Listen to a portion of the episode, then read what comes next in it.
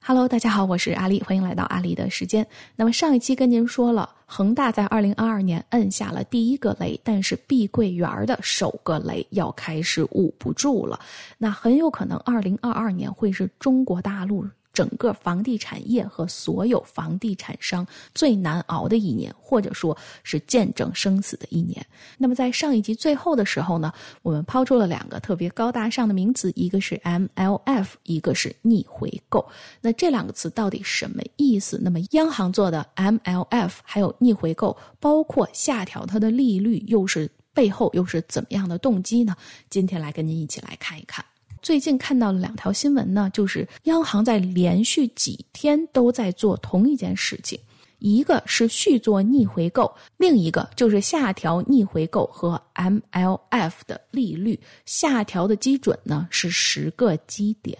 周一的时候呢，先是以一个七千亿元，当然是人民币哈，七千亿人民币一年期的 MLF 来开场。那同时呢，做了一个一千亿元的七天的逆回购。周二的时候呢，又做了一个一千亿人民币的逆回购。那么它的期限呢，也是七天，利率也是相当的低的，只有百分之二，和前一天基本上是持平的。因为周二也有一个一百亿的逆回购到期嘛，所以它的一个净投放量是九百亿，很简单，一千减一个一百就是九百亿嘛。不过星期一也有一个五千亿的 MLF 的到期，所以这部分到期呢，回购了之后呢。剩下来加加减减，就是 MLF 它的净回笼是差不多是四千五百亿，所以我们可以看到说，这个央行连续的在做这样一件事儿，那它到底想达到一个什么样的目的，就要看说这个逆回购和 MLF 到底是什么。那么 MLF 它的中文名就叫做中期借贷便利。那么它其实是一个英文词的缩写过来哈，就是 Medium Term landing Facility，所以它取的是所有字母的一个手写字母大写，叫做 MLF。那么中期借贷它也是一种相对央行可以用的货币政策的这么的一个工具。那如果我们用大白话给它解释一下呢，就是说央行它可以借钱给商业银行，然后再让商业银行拿着这笔钱再贷给它的用户，不管是大企业叫小企业，还是所谓的这个三农企业哈，咱且不说它借给谁，但是呢，它是一个这么一个比较新型的工具吧。那这个因为它是中期借贷，所以我们可以看到说它借贷的这个期限一般是一年。一年期的 MLF 一般都是一年期的，在大陆。那另一方面呢，逆回购，逆回购和刚刚说的这个中期借贷便利是本质上是一样的，但是它最实质的区别就是说，逆回购它是一个短期的借贷。短期借贷短到什么程度？刚刚已经看到了。现在央行做的就是七天期的一个借贷，就是把钱借出去，借七天，然后再收回来。逆回购，它借贷出的这个人，或者说它朝向的面儿是更广的，它基本上是一级的交易商都可以。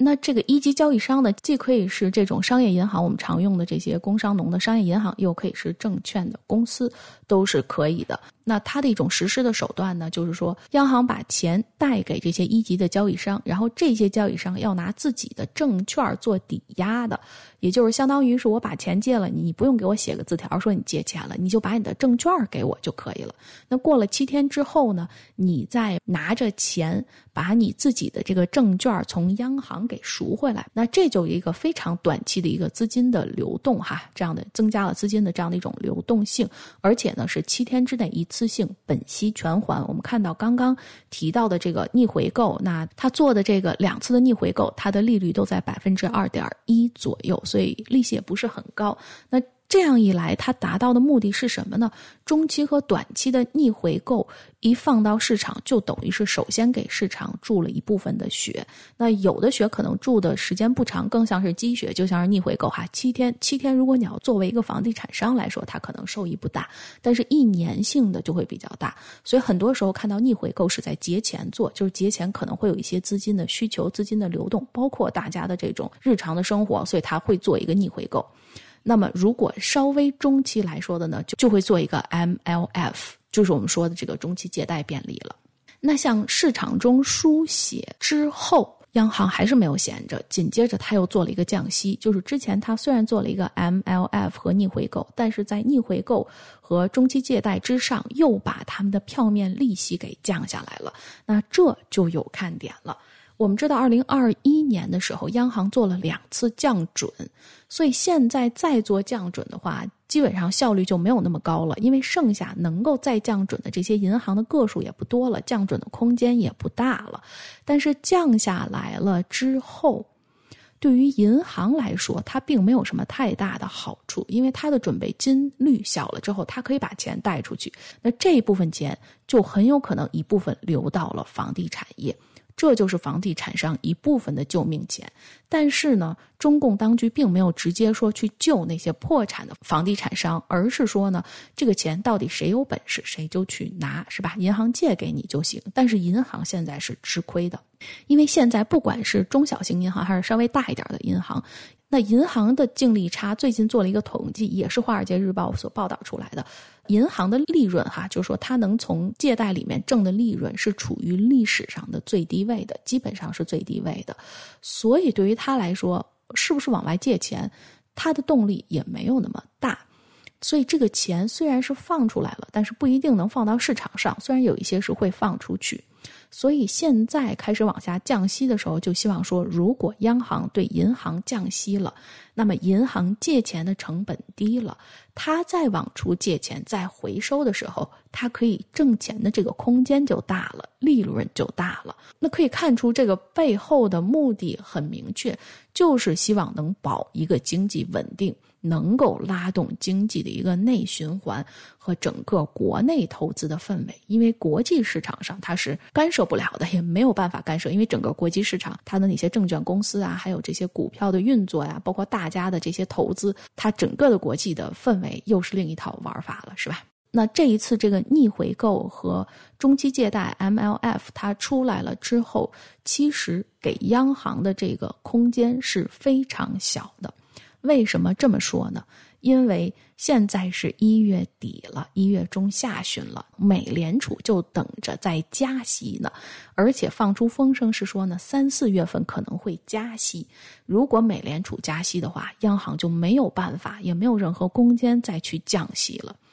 为什么呀？因为如果美联储加息，央行降息的话，嗯，那么带来的最大一个直接性的后果就是人民币会直接的贬值，人民币就毛了。那对于中国大陆的进口来说是很大的一个打击，包括很多进出口的贸易来说，他们的生意会更加不好做。所以现在大陆的当局不敢走这一步险棋，包括之前二零一五年股市的崩盘和八幺幺那次的汇率改革，就是因为央行那个时候不知道和美联储这样之间的关系哈，在美联储加息的时候，它降息，最后。二零一五年的时候，股市崩盘了，所以我们可以看到说，即使大陆的央行想用这样的货币政策，但是呢，给他留的空间并不大，包括他投出来的资金也并不是很大。因为如果一个碧桂园能签四亿元的话，您一个中期资金投出来了，只有几千万的人民币，那你觉得和四亿美元来说，是不是又觉得有点杯水车薪了呢？那么另一方面，如果美联储加息的话，那么很有可能这些国外的货币外币就会很快的流回到他们的本国去，因为那边加息了。如果我很简单的把钱存到那边，是不是我挣的钱更多呀？我何必再把钱投在你这边？